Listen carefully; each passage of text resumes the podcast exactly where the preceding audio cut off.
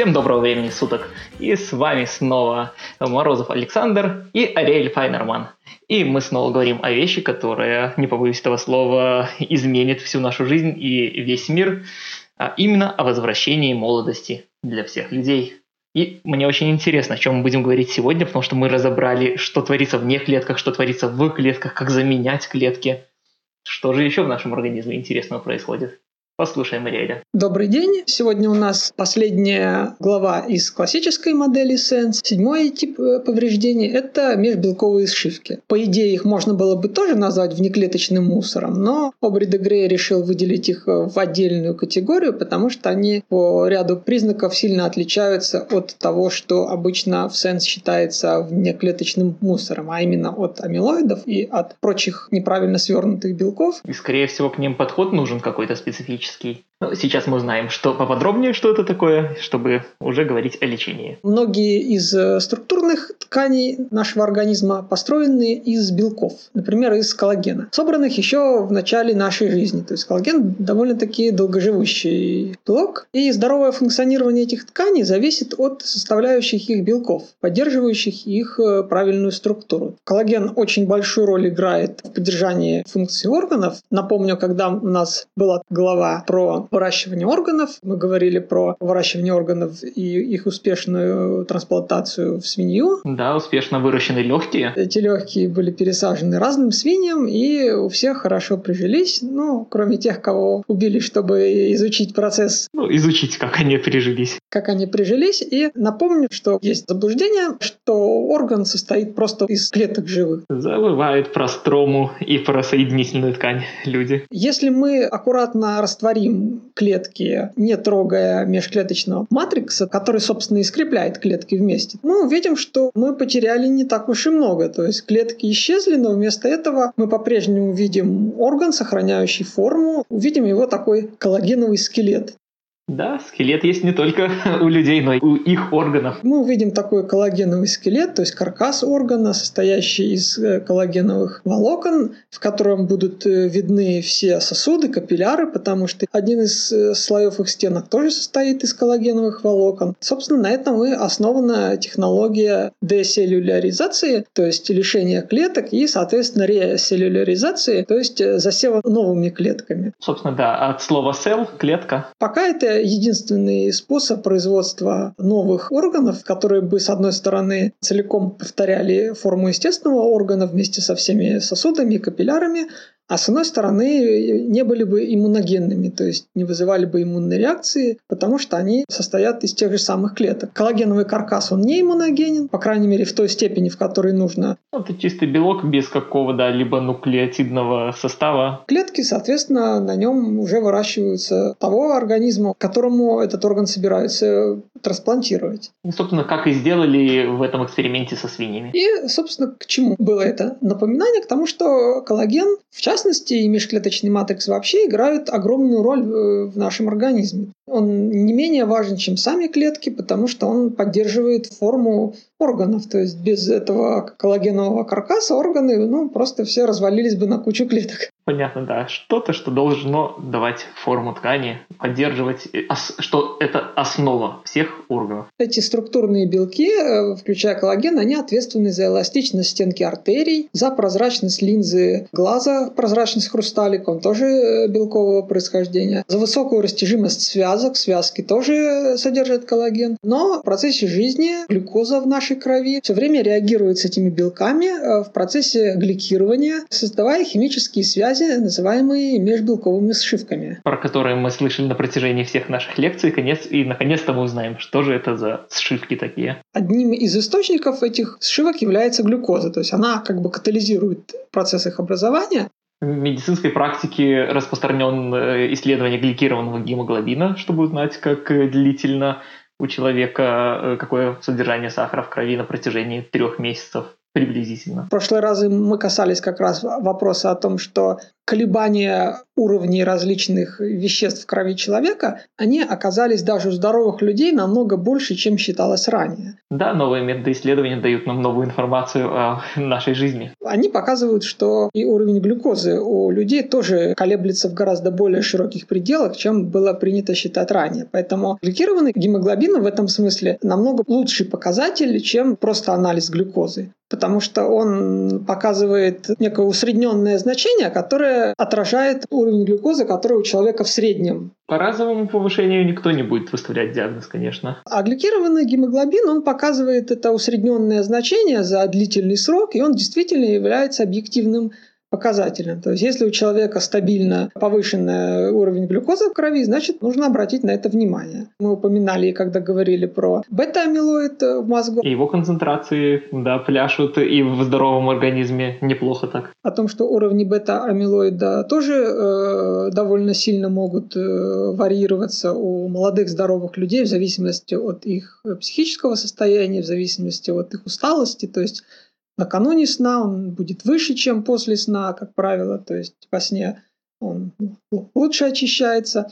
Вот одна бессонная ночь может довольно сильно повысить его уровень, но в целом, если режим сильно не нарушен, в целом это все как бы в пределах нормы считается. То есть наш организм намного более динамичен, чем считалось ранее. И это, кстати, одна из причин, почему искусственно пытаться поддерживать определенные уровни неких веществ в организме, как предлагают некоторые геронтологи, искусственно тонко настраивать уровни над плюс или той же глюкозы или того же холестерина, это совершенно бесперспективное направление, потому что эти уровни колеблются в широких пределах у вполне здоровых людей. Да, это важно, потому что это, наверное, сейчас один из основных основных подходов, даже я бы сказал, в, не только в геронтологии, но и в медицине в принципе, стандартной фармакологической модели. Изучения идут, так что мир становится мудрее. Эти различные гликированные молекулы, они э, в целом называются конечные продукты гликирования, или по-английски Advanced э, Glycation Ends Products. Много их накапливается у больных сахарным диабетом, потому что у них высокий уровень глюкозы в крови, а глюкоза – это один из важных факторов образования этих межбелковых сшивок. Собственно, она вступает да, в биохимические реакции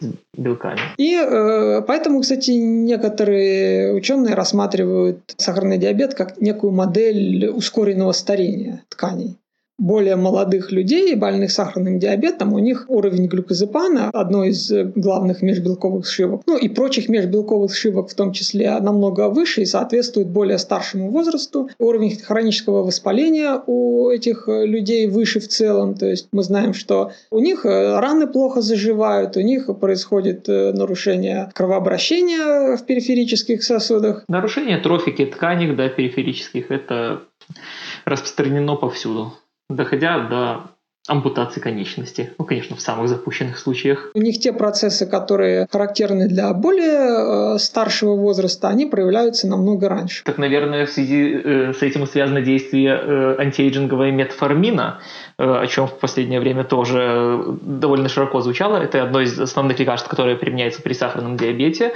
и показано, что оно реально продлевает жизнь. На самом деле нет. Мы коснемся метформина, когда отдельно поговорим про различные геропатии протектора. На самом деле нет. И на мышах э, было показано, и на людях было показано, что в целом метформин жизнь не продлевает, ну, не продлевает максимальную продолжительность жизни. Вы в курсе же, да, что есть два показателя. Есть максимальная продолжительность жизни, есть средняя продолжительность жизни. Максимальная продолжительность жизни, она определяется в целом генетикой самого вида в целом. В связи с этим было много шумихи, что что бы мы ни делали, нельзя прожить дольше там, скажем, 125-130 лет. Это, эти заявления тоже постоянно слышно, но вот... Это тоже не так. Продолжительность жизни определяется возможностями организма по репарации, по устранению повреждений, поэтому когда мы научимся устранять повреждения, мы и сможем продлить максимальную продолжительность жизни. Все верно. Вполне очевидный факт. Но, опять же, это просто надо, чтобы люди уяснили, которые которым на глаза постоянно попадаются такие статьи, что группа гарвардских исследователей типа, показала максимальную продолжительность конкретной жизни. Но это максимально, если не учитывать современные возможности. Возможности, ну, пока еще не современные, но медицины ближайшего будущего. Ближайшего будущего. У меня отдельная серия будет для таких вопросов, но забегая вперед, скажу, что такие исследования по попытке установить максимально возможную продолжительность человеческой жизни, это просто очень дорогой способ сказать, что если ничего не делать, то ничего и не будет. Ну, я думаю, что без всяких статистических исследований и так ясно, что если не создавать новую медицину, если не разрабатывать омолаживающие биотехнологии, то продолжительность жизни расти и не будет. Конечно, все будет оставаться на том же этапе, что и есть. Есть естественный предел человеческой жизни нынешний. Он обусловлен возможностями человеческого организма. И современная медицина пока никак не может ему помочь этот предел устранить, потому что ну, она не устраняет повреждения. А раз она не устраняет повреждения, они в конце концов накапливаются, превращаются в патологии и убивают человека. Вот, собственно говоря, и все. Как только появится терапия, ну, некоторые из них уже появились, уже проходят клинические испытания, как только появится появятся терапии, которые реально устраняют повреждения, то этот предел начнет сдвигаться, и, скорее всего, мы увидим довольно резкий скачок продолжительности жизни. Эти вещества называются конечными продуктами гликирования. Они накапливаются между клетками, из-за чего, соответственно, теряется свойство этих тканей, то есть эластичность, прочность и прочее. Каковы могут быть механизмы этого нарушения? Ну, к примеру, вот поперечные сшивки между молекулами коллагена они мешают свободному движению этих молекул друг относительно друга. Представьте две веревки, когда вы их взяли в руки, вы можете одну веревку относительно другой двигать. Да, представляется хорошо. И это некая модель связок наших. Пока эти две веревки друг друга касаются и скользят друг относительно друга, они могут растягиваться вместе на определенную длину. А теперь представьте, что вы эти две веревки в нескольких местах связали нитками, и они уже не могут скользить друг относительно друга, они уже только могут чуть-чуть растягиваться складываются вместе. И это хорошая модель, что происходит э, со связками, что происходит со стенками сосудов кровеносных. И что происходит с каркасом органов, я так понимаю. Ну и тоже и с коллагеном кожи вы не упомянули, что в одном из в гиподерме, ну, в, в коже содержится достаточно много коллагена, который обуславливает и процессы эластичности. Да, ее эластичность и, э, соответственно, морщины, которые мы видим э, у людей, э, образующихся с возрастом, это прямое следствие вот этих межбелковых сшивок. Да, то есть сшивки делают все такими, можно сказать, ригидными неподвижными, неэластичными. Кожа, как и любая иная ткань, э, стареет э, по тому же комплексу семи причин, что и любой иной орган. Все, все семь главных причин участвуют. Но если говорить э, именно о морщинах, то главная причина морщин, ну и вообще главная причина потери эластичности кожи – это межбелковые сшивки в коллагене. Работа над разрушением межбелковых сшивок в первую очередь будет иметь значение для лечения сердечно-сосудистых заболеваний. Стенки сосудов? Да, стенки сосудов все-таки поважнее, чем морщины на коже в целом для нашего здоровья. Но оно будет иметь как побочный эффект и косметические изменения. Исчезновение морщин будет одним из, из эффектов. Хороший побочный эффект. Также имеются данные о том, что эти продукты гликирования приводят к повышению уровня хронического воспаления, изменяя клеточную функцию через соответствующий клеточный рецептор, так называемый рецептор RAGE. А как мы знаем, воспалительные процессы, они вносят свой вклад практически практически во все патологии. Несмотря на то, что главная причина хронического воспаления это все-таки сенесцентные клетки, нельзя забывать о том, что в него вносят вклад практически все иные типы повреждений. В какой степени это происходит, э, то есть каков вклад каждого конкретного типа повреждений, еще не совсем ясно, поэтому нам нужно бороться со всеми ими. Вообще, хроническое воспаление – одно из главных бичей пожилого организма. Это стало ясно после экспериментов с мышами, когда ученые сделали генно-инженерных мышей, которые в ответ на прием определенного антибиотика в их клетках начинали вырабатываться синолитики. И, соответственно, если клетка сенесцентная, то эта клетка погибала. Поддерживающая да, хроническое воспаление. Мы уже говорили об этом, просто напомнить. И я тоже да, подчеркну, что хроническое воспаление это не что-то такое эфемерное, это конкретные молекулы, которые провоспалительные. Э, это и цитокины, и иммуноглобулины, которые уже изучены. Не для красного словца используется что-то такое, как хроническое э, воспаление, а конкретно есть молекулы, конкретные показатели этого процесса на которые можно влиять. Удаление только половины этих сенесцентных клеток мышей вызвало ну, совершенно феноменальные эффекты. Мыши-ровесники выглядели так, словно это совершенно разные поколения. Фотография в журнале, по-моему, Nature была. В 15 году, если я не ошибаюсь. А, в 16 году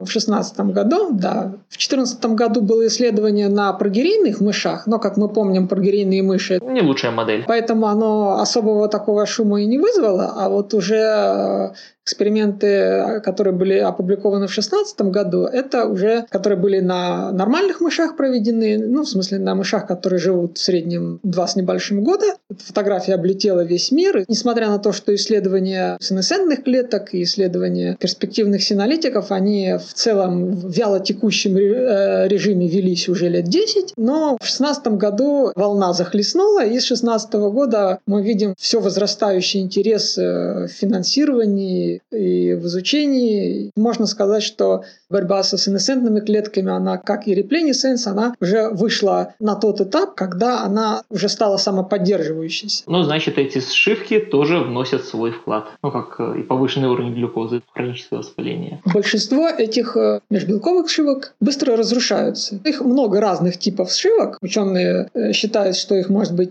не менее нескольких десятков разных, а может быть и сотня. И многие из них каталитические. Что это означает? Что эти сшивки образуются не сами по себе, а при участии определенных энзимов. Понятно, да. То есть им надо катализатор. А не каталитические сшивки – это те, которые образуются просто ну, по законам термодинамики. Не надо никакого дополнительного химического вещества, энзима. Да, то есть когда просто две молекулы оказались рядом друг с другом, и у этой межбелковой сшивки низкий активационный барьер и небольшое повышение энергии достаточно, чтобы эти молекулы прореагировали и образовали сшивку. И, как правило, именно такие сшивки в наибольшей степени опасны, потому что образующиеся вещества оказываются очень устойчивыми. Если большинство каталитических э, сшивок либо быстро разрушаются после образования, либо накапливаются так медленно, что мы пока можем не обращать на них внимания. Достаточно их будет разрушать раз в многие десятилетия. Ну, раз в пять лет, я думаю, было бы оптимальным. Но вот что касается большинства легко разрушаемых межбелковых сшивок, у большинства, ну, так называемых здоровых людей, они особой роли не играют.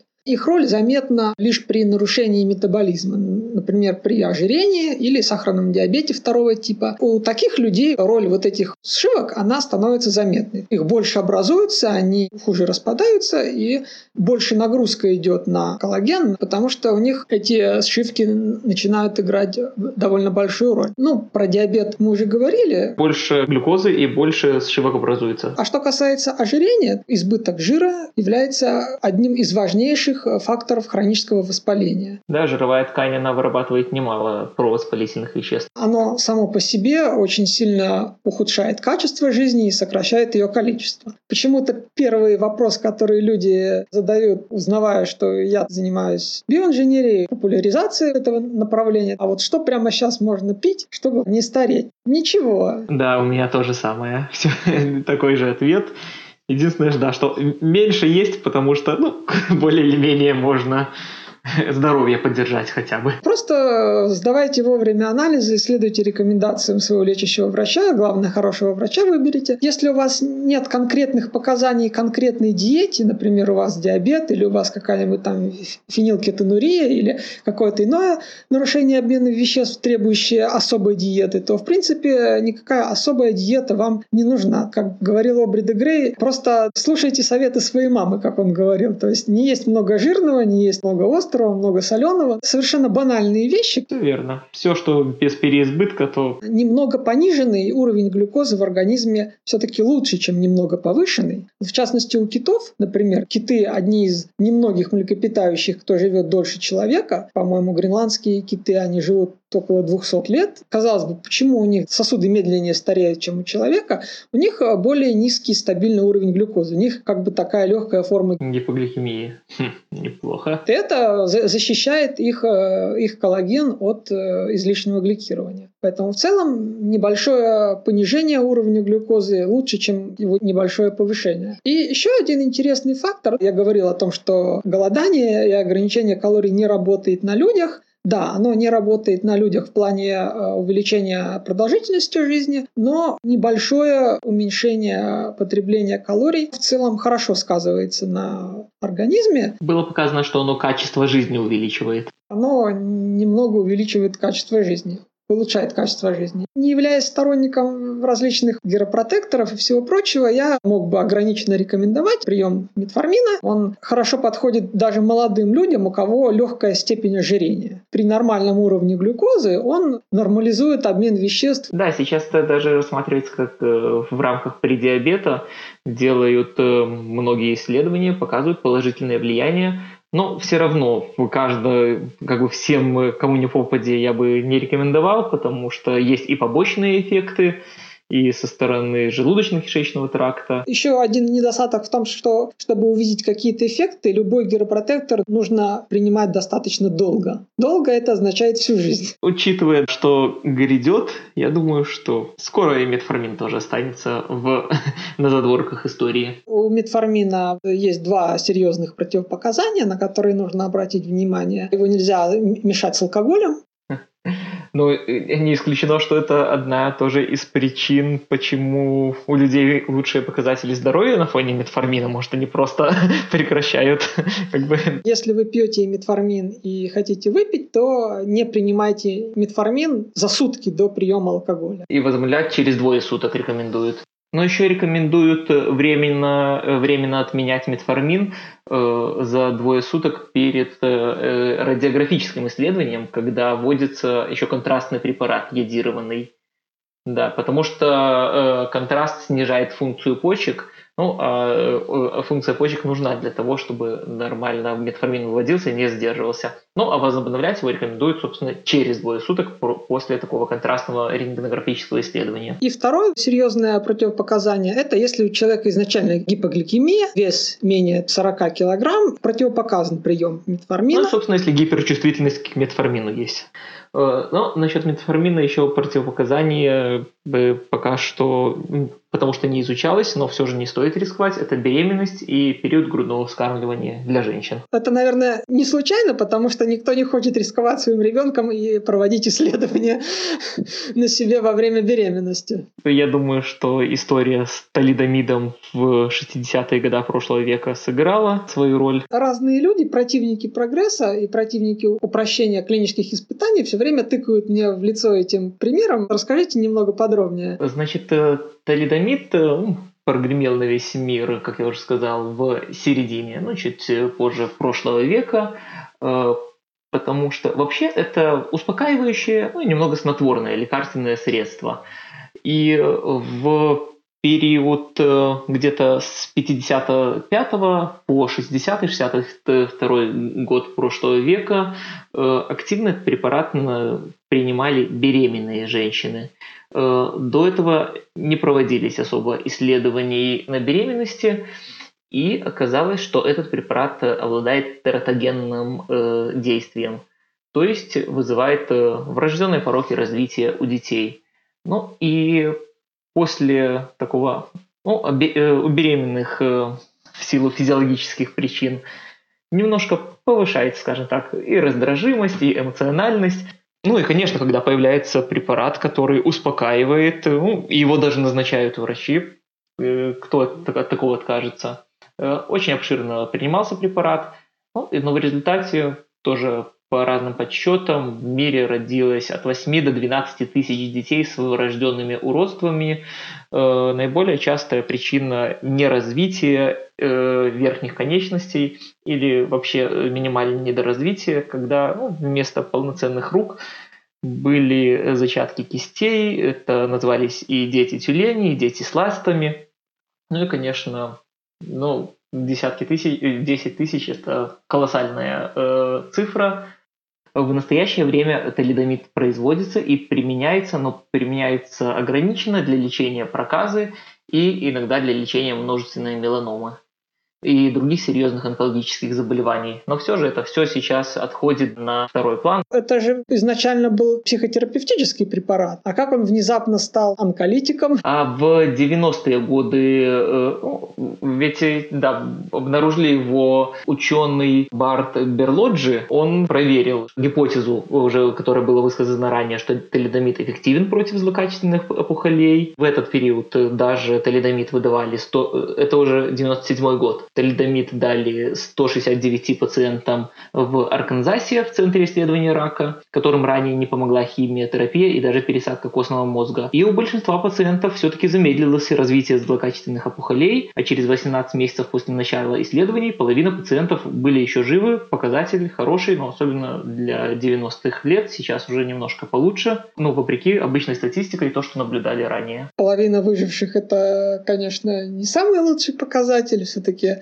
мы рассчитываем на... Но учитывая то, что, да, то, что было ранее, было неплохо. С появлением иммунотерапии и различных онколитиков нового поколения, которые избирательно уничтожают раковые клетки, которые мы обсуждали в программе Онкосенс и, соответственно, теломеразный контроль. Все это должно привести к тому, чтобы поставить онкологическое заболевание под такой же, а может быть и лучший контроль, как сейчас поставлен под контроль ВИЧ-инфекции. Насчет талидомида хочется сказать, что, конечно, сейчас очень многие любят э, прибегать, э, как бы оперировать этой талидомидной историей, э, при том, что нельзя как-то смягчать регулирование фармакологическое. Но стоит помнить, что технологии существенно продвинулись вперед. Сейчас даже на клеточной э, культуре, на культуре клеток можно практически все э, эффекты препарата проследить неплохо. Это называется organ on chip, это называется human on chip, lab on chip, то есть целая лаборатория на чипе. Да, уже тело на чипы вполне.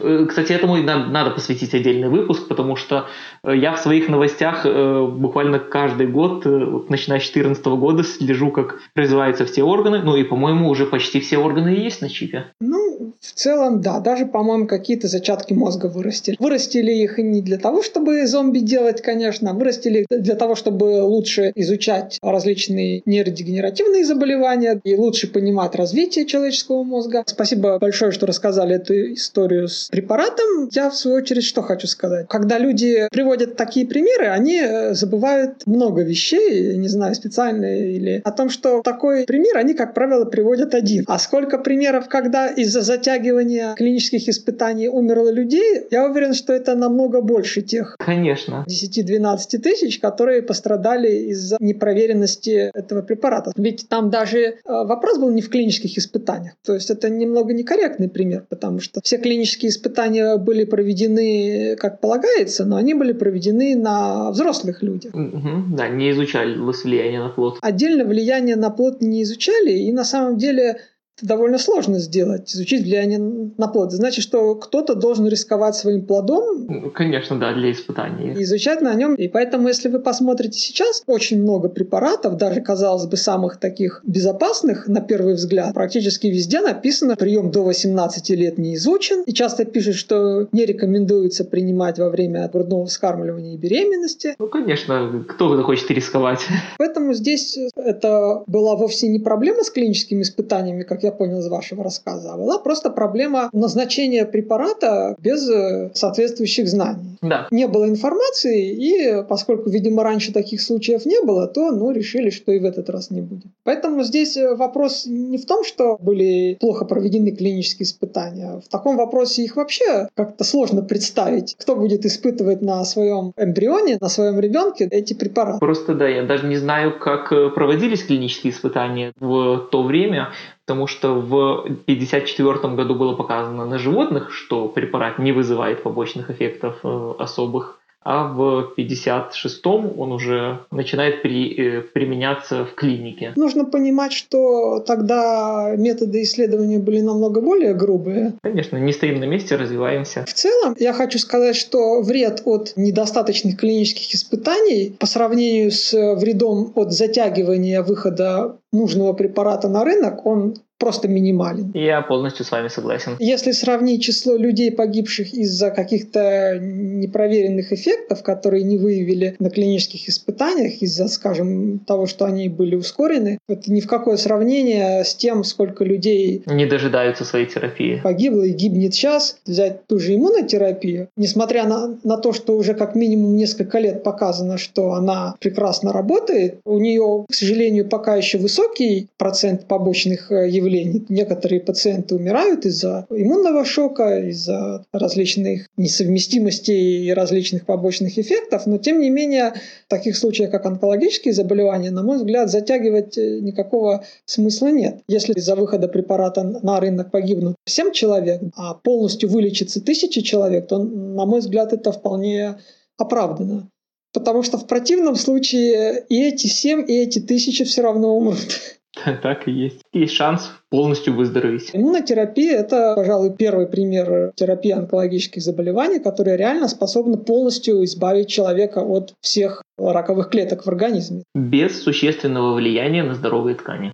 Ну да, мы еще и говорили, что есть иммунотерапия, готовится второго поколения, которая может лишить нас и этих побочных эффектов. Вернемся к нашим межбелковым сшивкам. Эти сшивки, как э, слушатели могли уже понять, действуют как молекулярные наручники. Беря два соседних белка, которые ранее могли свободно перемещаться друг относительно друга, и связывают их вместе. Это происходит в стенке артерии. Сшивание молекул коллагена не позволяет ей расширяться и быстро реагировать на изменения давления крови. И поскольку все больше и больше молекул коллагена со временем сшиваются, кровеносные сосуды становятся все более жесткими. И давление у человека начинает начинает подниматься. А с потерей амортизирующего эффекта, который обеспечивается движущимся молекулами коллагена друг относительно друга в стенках, сила пульса крови передается непосредственно в органы, такие как почки, мозг, и повреждает их, Собственно, да. вызывая патологические структурные изменения. Собственно, вот здесь мы и говорим об эссенциальной артериальной гипертензии, которая развивается у большинства людей в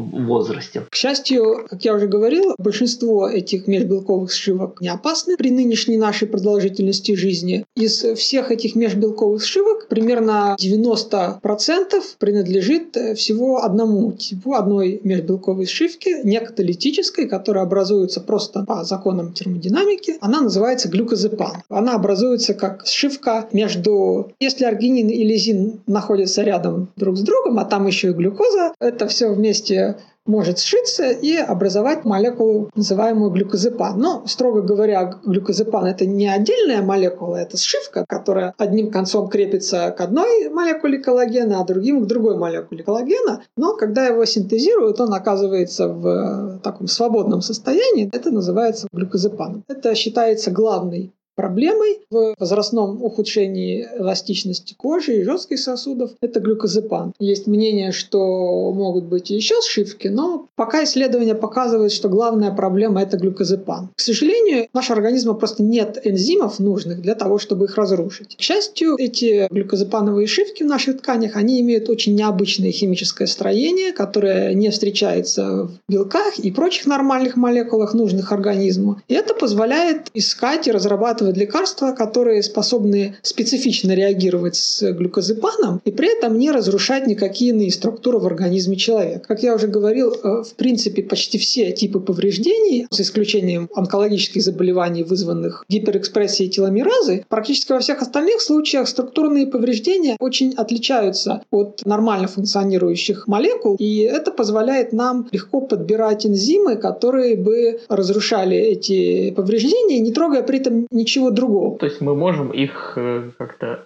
вычленить. В этом смысле нам очень крупно повезло. Нам вообще с концепцией Sense, ну и с омолаживающими биотехнологиями очень крупно повезло, на мой взгляд, потому что почти все типы повреждений структурные, они хорошо различимы на фоне нормальных молекул. Практически все наши инструменты по борьбе с ними, нам не нужно их изобретать с нуля. Мы практически все их берем у природы, их нужно просто найти. Практически все механизмы по борьбе с повреждениями и возрастными патологиями взяты из природы и изменены человеком. Поэтому Поэтому, на мой взгляд, нам очень крупно повезло. Представьте, что было бы, если бы эти повреждения были мало отличимы от нормального состояния организма, и у природы не было бы этих энзимов. Я думаю, на нашем веку мы бы тогда не, не увидели омоложения.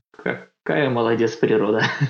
И, значит, глюкозепан ответственен за гипертонию и за сердечно-сосудистые заболевания, многие инфаркты. Артериальная гипертензия – это один из основных факторов риска серьезных сердечно-сосудистых событий, к которым относятся инфаркт и инсульт. Опасно еще и то, что при этом происходит изменение структуры сердца на макроуровне, происходит увеличение его объема. Гипертрофия левого желудочка. Гипертрофия сердечной мышцы из-за того, что ей нужно справляться с кровяным давлением и перекачивать кровь Собственно, как человек, который дает себе нагрузку, у него растут мышцы, так и на сердце, когда даем нагрузку, у него растут мышцы.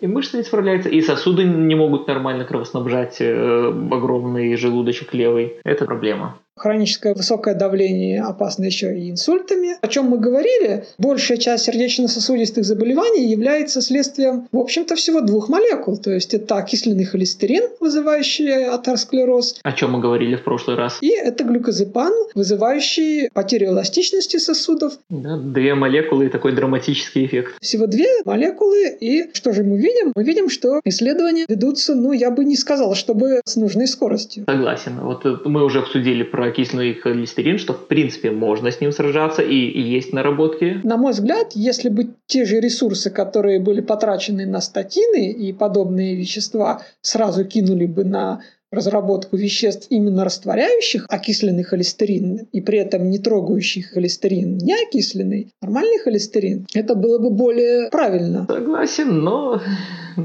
это уже другие люди решают. Это далеко не первый пример того, когда сначала вкладываются огромные деньги в малоэффективное направление, а потом говорят, ну вот, мы уже столько в них потратили, столько вложили, не бросать же на полпути, давайте еще туда вкладывать. А наполовину из этих денег можно было реализовать действительно омолаживающую терапию, которая действительно решала бы проблему, и в конце концов не имеем и ни того, и ни того. В качестве примера могу привести пример с Дэвидом Синклером, которого, с одной стороны, я уважаю как ученого, продвигающего омолаживающие технологии. Но с одной стороны, я не уважаю его за то, что он, по сути, отвлекает финансирование на маргинальные исследования, на исследования, которые, в принципе, не способны привести к серьезным результатам. Сертуин и ресвератрол, который он рекламировал. На исследования все эти ушли 10 лет и по меньшей мере 700 миллионов долларов. И в конце концов это закончилось ничем. Когда он продал свою компанию какому-то фармацевтическому фармацевтическому гиганту за 700 миллионов долларов. Они провели большие рандомизированные клинические испытания и пришли к тому, что мыши мышами, а на людях никакого эффекта вообще никакого не нашли. То есть 10 лет и 700 миллионов долларов ну, просто ушли в никуда. А при этом на реализацию прототипов всей программы Sense нужно примерно 10 лет и всего лишь 500 миллионов долларов. То есть это бы купило все, о чем мы говорим эти 7 выпусков? 50 миллионов долларов в год. Вот такой бюджет был бы оптимален для фонда Sense, для того, чтобы двигаться в максимально быстром режиме. То есть больше смысла нет, потому что общий уровень науки тоже должен соответствовать. Нет смысла вливать больше денег, чем вы способны потратить. Ну, да ладно, если там какие-то частные фармакологические компании, мне кажется, если бы государства немного отвернулись от каких-то военных целей, э, на которых они тратят... 50 э, миллионов долларов в год, это, в общем-то, не такая уж и большая сумма не только для государства, но и для многих частных э, инвесторов и компаний. И причем эта сумма уменьшается. Если, скажем, в нулевые годы, когда возникла концепция Sense, разговор шел примерно о миллиарде долларов, то за это время она уменьшилась в два раза, потому что появились новые совершенно способы биоинженерии. Через 10 лет, возможно, будет еще дешевле, но проблема в том, что реализация концепции Sense измеряется не в долларах, а в человеческих жизнях. И за эти 10 лет, которые прошли, погибло 400 миллионов человек, которые могли бы быть спасены. И сейчас, к сожалению, по-прежнему этот подход превалирует к использованию дорогих, долгих, а главное малоэффективных способов, основанных на вмешательстве в метаболизм, которые, я уверен, любой э, человек, разбирающийся хоть немного в человеческой генетике, биохимии, физиологии, хотя бы на уровне самых элементарных учебников, не может не понимать, что эти методы могут дать лишь какие-то незначительные, маргинальные улучшения. Просто раньше не стоял вопрос о том, что мы в принципе можем жить гораздо дольше, и поэтому было такое, ну, если хоть, хоть немножко можем улучшить, то ладно, хотя бы так, вот. Просто не было других никаких вариантов. Понимаете, в чем проблема? Это было бы оправдано, если бы не было альтернативы, но когда альтернатива у нас есть... Но она только сейчас начала появляться. Ну, я имею в виду последние 20 лет. И тратить в два раза больше денег на технологию, которая, скажем, способна продлить человеческую жизнь на 5 лет и немного улучшить здоровье, или потратить в два раза меньше денег на технологию, которая при циклическом применении в принципе способна снять ограничения на продолжительность жизни человека и поддерживать его в нормальном здоровье, то по какой-то странной причине почти все по инерции выбирают первый вариант. Ну, я с вами согласен, потому что это проторенный путь. И сказать бы, что это появилось вчера, нет. Концепции сенс уже почти 20 лет. И про сенесцентные клетки, и про глюкозепан, и про контроль теломеразы. Это все было известно еще 20 лет назад. Просто этим никто не занимался, а некоторыми вещами так никто не занимается. Например, как мы уже говорили, липофусцином не занимается сейчас вообще никто. Ну, что я могу сказать? Это показывает глупость человечества, на мой взгляд. Скажу, как, как я думаю. Что касается сенесцентных клеток, слава богу, зашевелились. Хотя Обрида Грей говорила об этих сенесцентных клетках еще в самом начале. Еще и книга его 2007 года, она их упоминает. В самой концепции сенса начала нулевых, когда он ее впервые озвучил, она уже была. Но тогда ими занимались лишь в плане их изучения, а не в плане уничтожения. По сути, все эти способы удаления сенесцентных клеток вышли из тени лишь после работы 14 и 16 годов, когда группа ученых из Mayo Clinic, это частная клиника, которая в том числе занимается исследованиями научными. Хорошая клиника, дает хорошие исследования, кстати, хочу сказать. Именно они подняли эту волну к счастью, в физике и математике все по-другому, и в большинстве видов инженерии. Там достаточно того, что вы на бумаге доказали некое уравнение, и, как правило, этого хватает, чтобы убедить людей попробовать сделать эксперимент. К сожалению, биологи в этом смысле намного менее организованы, намного менее рационально мыслящие. Им пока фотографию омоложенной мыши не покажешь, они ни за что не поверят, что так можно. Пока эти фотографии омоложенных мышей не облетели весь мир, мыши-ровесники, одна из них старая облезлая мышь с горбатой спиной и артритными лапами, а другая молодая здоровая мышь. Одной, скажем, по человеческим меркам лет 75, а другой, ну, лет 35 максимум. У этой мыши удалили всего лишь половину сенесцентных клеток, то есть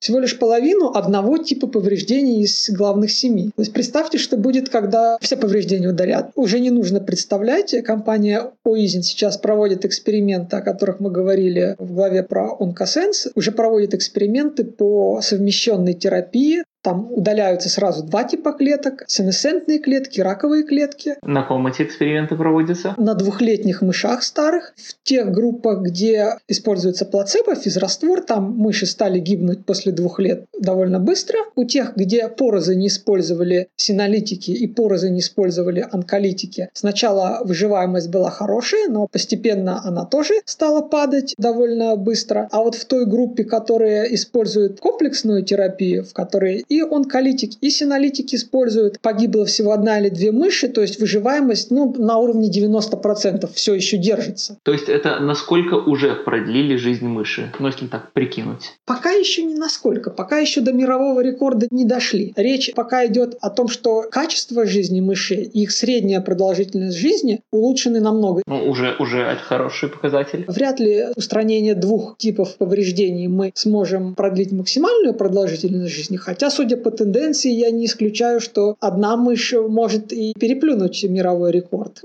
Хотя и вряд ли. Но здесь цель другая. Пусть это не побьет рекорд максимальной продолжительности жизни, но это, вне всяких сомнений, улучшит среднюю продолжительность жизни и улучшит качество жизни. То есть представьте, что люди будут умирать не в 70-80 лет, а, например, в среднем в 100 лет, и при этом в 90 лет они будут выглядеть и чувствовать себя лет на 40. Примерно такая аналогия. Вопрос, от чего они будут умирать? Ну, от чего-то другого. Но лучше я представлю, что не будут умирать, потому что я думаю, к этому и придет все. Это лучше, конечно. Просто смысл в том, что важно понимать, умирать не обязательно старым и дряхлым, это раз, это уже само по себе хорошо, а во-вторых, можно вообще не умирать, а это еще лучше. Так что тот факт, что концепция сенс работает, и чем больше типов повреждений мы устраняем за раз, тем лучше качество жизни и тем она длиннее, это уже не нужно представлять, это уже показано на экспериментах компании Uisin Technologies, которые все еще продолжаются. Гарри Хэтсон пообещал, что они будут идти, цитирую, до последней мыши. Отлично, будем следить за этим. Так что будем надеяться, что хоть одна мышь, но переплюнет мировой рекорд по максимальной продолжительности жизни. Это будет вообще замечательно. Э, с точки зрения науки и инженерии, это, конечно, не будет каким-то большим прорывом, потому что, как я уже говорил, бессмысленно пытаться стать бессмертным на основании устранения всего лишь двух типов повреждений из семи. Вы устраните одни повреждения, но у вас останутся другие повреждения. Если бы раньше вас убили, например, хроническое воспаление, после его устранения вас убьет сердечно-сосудистые заболевания, просто потому что вы не устраняли их причины. В этом смысле, пока вы все причины не устраните, вы все равно умрете. Если их мышь побьет мировой рекорд, это не будет каким-то научно-инженерным прорывом. Кстати, если я не ошибаюсь, мировой э, рекорд это 1819 дней,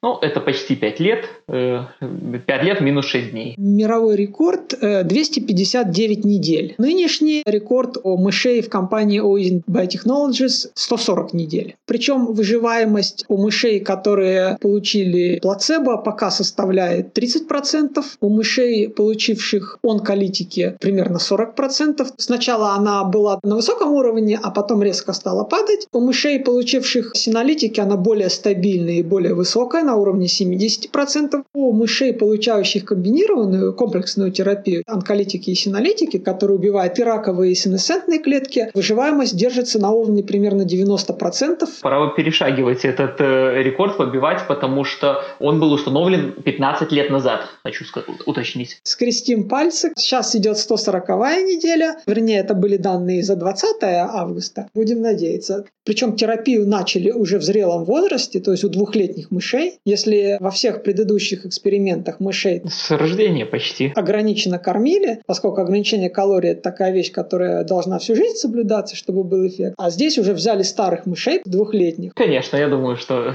все это так или иначе понимают, поймут и увидят. Итак, вернемся к нашим шивкам. Что с ними можно сделать вообще? Они интересны не только с точки зрения здоровья, но еще и с точки зрения косметологии. А косметология порой воспринимается важнее, чем здоровье, к сожалению, многими людьми. Ну, могу сказать, финансов там чуть ли не больше, чем в медицине. К счастью, косметический фактор может стать существенным подстегивающим фактором в их распространении. Я уверен, что если выбирать умирать с морщинами или без морщин, я уверен, что все-таки большинство людей выберет без морщин. Думаю, да, так и будет. Каждый будет рассматривать сам, что для него главное, а что побочный эффект. Хорошие сосуды или лицо без морщин. На мой взгляд, оба этих фактора являются медицинскими, если говорить серьезно. Кожа — это такой же орган, как и все прочие. Когда люди говорят о внешнем здоровье, внутреннем здоровье, это искусственное разделение. Конечно, все взаимосвязано в нашем организме. Нельзя омолодить кожу, не омолодив сам организм, потому что кожа получает все те же вещества. Ну, это мы уже обсуждали. Это все равно, что пересадить новое сердце в старый в организм старика, это сердце состарится намного быстрее, потому что оно будет в хронической воспалительной среде. Надо все комплексно омолаживать. То же самое и с кожей. Отдельно кожу омолаживать смысла нет, поскольку это такая же часть организма. 20 лет ученые знали о проблеме глюкозепана, что он образует межбелковые сшивки, что эти сшивки приводят к гипертонии. Все это было известно еще 20 лет назад. Ну, как ничего особо и не делали, да, с этим. Как ни странно. И ничего никто особо не делал. Во многом из-за отсутствия нужных инструментов э, для работы с глюкозепаном. Принимали это как должное, на что мы не можем повлиять. Это институциональная инерция, о которой мы не раз говорили, и о которой мы еще поговорим в главе про социальное влияние концепции сенс. Такая же вещь, как была со сенесцентными клетками. Пока кто-то первый не покажет, никто не шевелился. Как только первый зашевелился, сразу остальные побежали. Собственно, так же было и с глюкозепаном. Проблема в том, что глюкозепан очень хрупок, и единственным его источником был мертвый материал, человеческие трупы. А проблема в том, что он очень хрупкий. В молодых людях его мало, поэтому нужны трупы стариков, несмотря на то, что он очень термодинамически устойчив в организме, но при попытке его химически извлечь из организма, он очень быстро разрушается. А ведь для того, чтобы делать скрининг на какие-то вещества, ну, хотя бы те же энзимы, которые бы его разлагали, нам нужен глюкозепан в больших количествах. Такой, как в нашем организме. А поскольку его из организма можно извлечь лишь в мизерных количествах, и он очень хрупок при извлечении, то с теми количествами извлеченного глюкозепана мало что можно было сделать, кроме разве что изучить его структуру, к примеру. А чтобы тестировать вещества на способность его разрушать, нужно много глюкозепана. Логично. К счастью, эта проблема была решена в 2015 году. Единственная группа в мире, во всем мире всего одна группа работала с ним, и до сих пор всего одна группа, работающая с глюкозепаном, это лаборатория профессора Дэвида Шпигеля в Ельском университете. Можете себе представить, насколько серьезная проблема. Половина сердечно-сосудистых заболеваний. С которой никто не работает. Это меня удивляет, честно скажу. К счастью, у Шпигеля очень хорошая лаборатория, большая, современная, но всего одна. И денег у них не так много. В общем-то, никто не хотел финансировать их. Ель не самый бедный университет. Вообще удивительно. Одна молекула, которая отвечает за половину сердечно-сосудистых заболеваний, а возрастная гипертония – это, в общем-то, бич пожилого населения. Конечно. Это, не знаю, легче найти человека, то есть тяжело найти человека, у которого нет такой патологии. Я думаю, это настолько распространенная проблема, что даже не врачи знают, что давление поднимается у большинства людей старшего возраста. Как что-то само собой разумеющееся, что приходит с годами.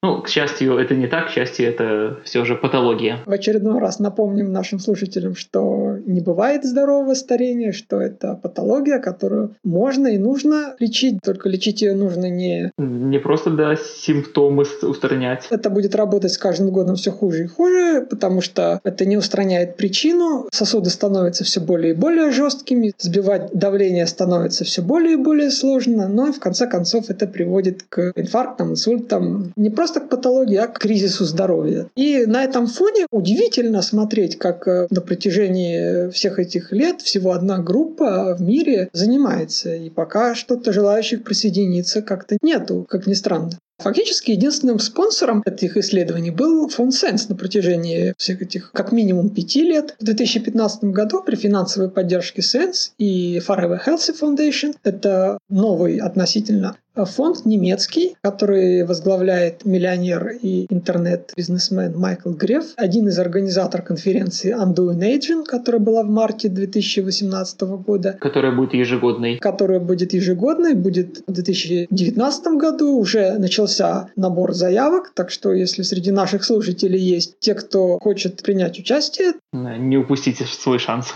Сразу огорчу любителей изучать голых землекопов и просто изучать старение как феномен сам по себе. Конференции такие вещи неинтересны. Отбор работ проводит сам Обриде Грей. Одним из условий участия в конференции работа должна не просто быть как-то связанной со старением через десятое колено, а либо быть основой, на которой можно создать реальную терапию, либо предлагать какие-то способы именно борьбы со старением. И главное направление, конечно, это устранение молекулярных и клеточных повреждений. Это, на мой взгляд, правильно, это сразу отсеивает... Философов. Это сразу отсеивает философов от настоящих инженеров, которые реально хотят изменить мир. Ну, об этом мы уже тоже подробно говорили. В этом смысле, к сожалению, фонд Лив, про который мы упоминали в первой нашей серии, при всех своих хороших моментах есть один недостаток у него, то, что они не очень избирательные с тем, кому жать руки. Ну, есть те работы, которые не так, может быть, значительны для омоложения организма. К ним на конференции и в advisory board, в попечительский совет пролезло много людей, классических геронтологов, которые сами ни черта полезного не сделали за всю свою жизнь, кроме рассуждений о том, болезнь старения или не болезнь, но тем не менее с умным видом рассуждают о перспективах борьбы со старением. Я такие вещи не люблю, потому что, на мой взгляд, если ты не инженер, ты не имеешь права говорить об инженерных вещах с какой-либо уверенностью уверенностью строить э, какие-то прогнозы насчет них. Ты в них просто не разбираешься. Спрашивать у классического геронтолога, изучающего процесс старения на мухах и мышах о том, каковы наши перспективы по борьбе со старением, это все равно, что спрашивать у физика, изучающего Солнце, о перспективах создания термоядерного реактора. Немного разные сферы. Хотя они, казалось бы, и связаны. И на Солнце термоядерная реакция, и в реакторе термоядерная реакция. И тут, казалось бы, связаны. И там старение, и там старение, но... Конечно, такие люди почти всегда скажут, что это нереально, потому что такой сложный механизм, который я изучаю всю жизнь и так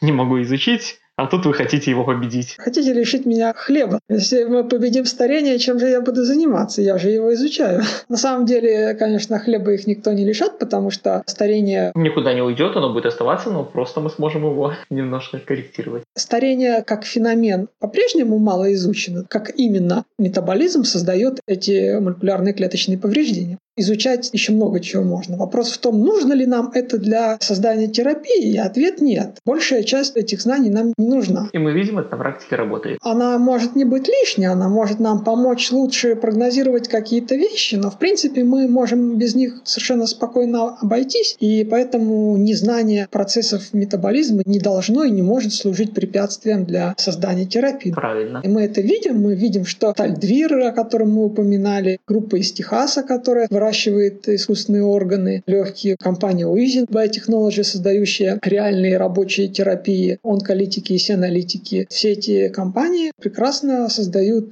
терапии, совершенно не заморачиваясь насчет изученности процесса старения. Большинство биоинженеров вообще не любят себя ассоциировать со всей этой биогеронтологической братьей. Ну и, наверное, правильно делают, потому что тут уже стигматизация идет. Но с одной стороны, это не совсем хорошо, то, что они целиком игнорируют проблемы, потому что большинство конференций по борьбе со старением, почему-то на них в первую очередь оказываются именно всякие геронтологи, которые говорят, что 500 лет надо изучать старение и прочее. И на них практически не оказывается тех, кто реально борется со старением. Ну, потому что это все же относительно новое э, направление. Несмотря на то, что ему 20 лет, но это все равно относительно новое. Просто регенеративная медицина как-то не ассоциируются у людей с борьбой со старением. И сами те, кто занимаются регенеративной медициной, они тоже как-то подвержены, с одной стороны, этому проезжен трансу, а с другой стороны, они очень часто недооценивают свою работу, потому что из-за большой специализации они не видят всей картины. Человек занимается выращиванием новых легких и думает, выращу новые легкие, это, конечно, круто, это, конечно, поможет спасать жизни. Ну да, остальные органы будут так же стареть, как и старели. Это никак не увеличит общую продолжительность жизни. А рядом с ним работает человек, который выращивает новую печень и думает то же самое. Согласен, есть такая... Надо сводить таких людей, конечно, вместе и комплексно решать проблему. А если мы взглянем на эту проблему с высоты птичьего полета и попробуем разглядеть лес с деревьями, мы увидим, что очень много проблем либо уже решено, либо усиленно решается, и по отдельности все эти технологии никак не продлят жизнь, точно так же, как все эти технологии в концепции Sense по отдельности тоже не продлят жизнь. Объединив их вместе, мы и получим переход на совершенно новый уровень. Цель этой конференции как раз и заключается в том, чтобы свести разных людей из регенеративной медицины. И одним из этих людей является Дэйд Шпигель. И что сделали они для разрушения глюкозапановых шивок? В 2015 году при финансовой поддержке Sense и Forever Healthy Foundation миллионера Майкла Грева, который, кстати, активно сейчас жертвует в Sense, он пожертвовал на проекты Sense уже более 10 миллионов долларов, не считая организации конференции, не считая его инвестиционных проектов Sense. Благодаря их поддержке они нашли способ синтеза искусственного глюкозепана, и это позволило массовый скрининг, массовую проверку различных молекул на способность его разрушать. И вот осенью 2017 года предыдущее финансирование закончилось, и по факту встал вопрос о закрытии программы. Денег больше не было у группы Шпигеля, и эти уникальные исследования могли быть э, заморожены как минимум, а по факту закрыты. Но, к счастью, Майкл Греф и его фонд Forever Healthy Foundation снова пришли на помощь. Осенью 2017 года было заключено новое соглашение между Sense и лабораторией Шпигеля, и они уже начали этот метагеномный анализ, про который я рассказывал в прошлый раз, а совсем недавно Обри де Грей заявил, группа Шпигеля нашла много бактериальных энзимов, которые разрушают глюкозепан, по крайней мере в пробирке, и через пару месяцев планировалось открытие коммерческой компании на момент его интервью зимой 2018 года, которая займется созданием уже коммерческих терапий на их основе. Она уже создана. Компания уже создана. Отлично. Сейчас вышло совсем новое интервью с Обри де Греем, который взял мой коллега по борьбе со старением, Юрий Дейгин. В нем совсем свежая информация. Обри де Грей рассказывает, они уже нашли финансирование. Компания будет называться Revel. Когда ждать появления технологий на рынке, заранее предсказать сложно, потому что, с одной стороны, могут возникнуть сложности сложности, о которых мы не знали. С одной стороны, наоборот, могут быть какие-то прорывы, которые значительно ускорят. Но в среднем, я думаю, можно ориентироваться на срок в 5-10 лет. То, что основано на малых молекулах, оно требует, как правило, очень больших сроков и больших клинических испытаний. Поскольку это будет энзимная терапия и будут отобраны специфичные энзимы, то есть которые разрушают лишь глюкозепан и ничего кроме него, то, соответственно, эта терапия будет априори безопасной, безопасной by design.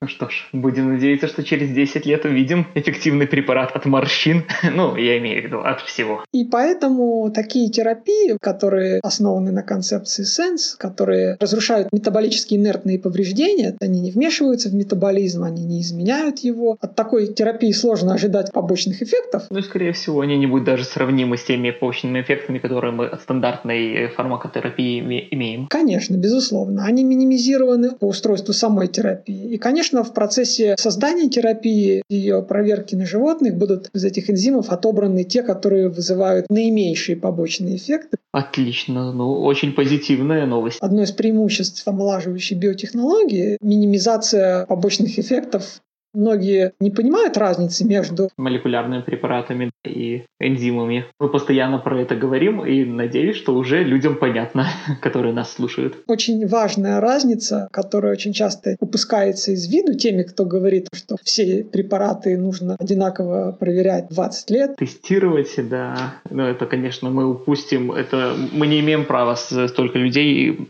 обречь на смерть в это время. Мы в любом случае не имеем права. Но с сенс-терапиями мы особенно не имеем права, потому что они и не требуют таких проверок. Проверки на токсичность для них, как правило, более чем достаточно. Ну что ж, мы видим, что и седьмой тип повреждения уже решаем, и, скорее всего, мы увидим какие-то подвижки уже в ближайшие 3-5 лет. Так что ждем. Еще недавно группа Шпигеля испытывала большие финансовые проблемы, сейчас они, к счастью, решены. Что касается самого профессора Шпигеля, он очень оптимистично смотрит на эту терапию. По его мнению, глюкозепановые сшивки – это действительно важная проблема, которая вносит вклад и в хроническое воспаление, и в потерю эластичности. Насчет хронического воспаления нужно еще сказать, что межбелковые сшивки не только уменьшают эластичность саму по себе, они еще и нарушают нормальный обмен коллагена. Есть энзимы, его разрушающие, и э, есть энзимы его заново синтезирующие. В принципе, это почти со всеми молекулами организма. Старый разрушается, новый создается. Так вот, эти межбелковые сшивки, они нарушают нормальный обмен коллагена. Коллаген перестает синтезироваться новый, и это вызывает старение коллагена. Он разрушается, перестает заново синтезироваться. Еще одна проблема будет и решена, если эксперименты все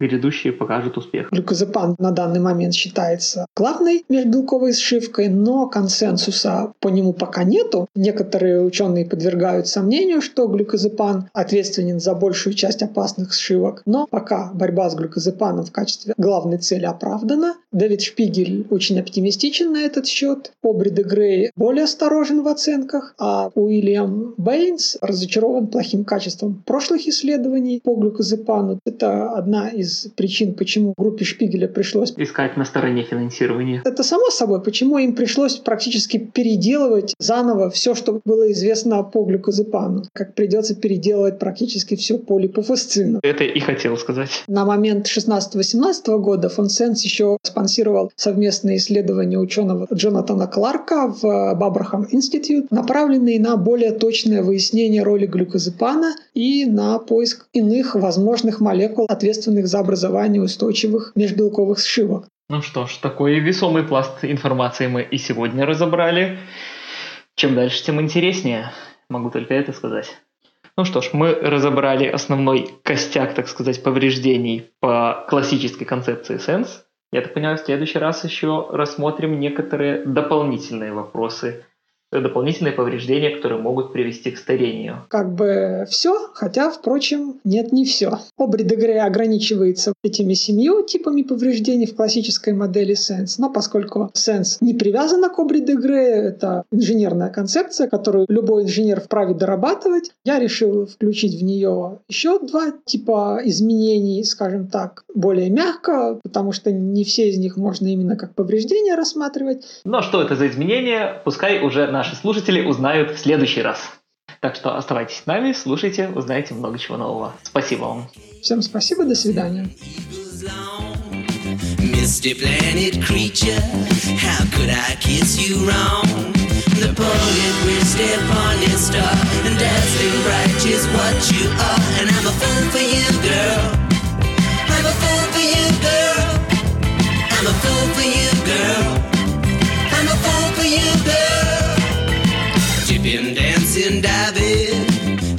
Lipstick off the brave. Selling garb or siren, your body's all I crave. The poet will step on his star, and dazzling bright is what you are. And I'm a fool for you, girl. I'm a fool for you, girl. I'm a fool for you, girl. I'm a fool for you, girl.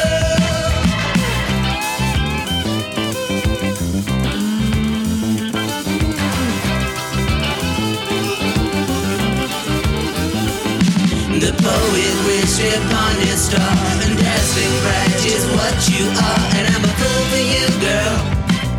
I'm a fool for you, girl. I'm a fool for you, girl. I'm a fool for you, girl. Dipping, dancing, diving, lipstick off the braid. Sullen garb or siren, your body's all I crave. The poet step on his star, and dazzling bright is what you are. And I'm a fool for you, girl.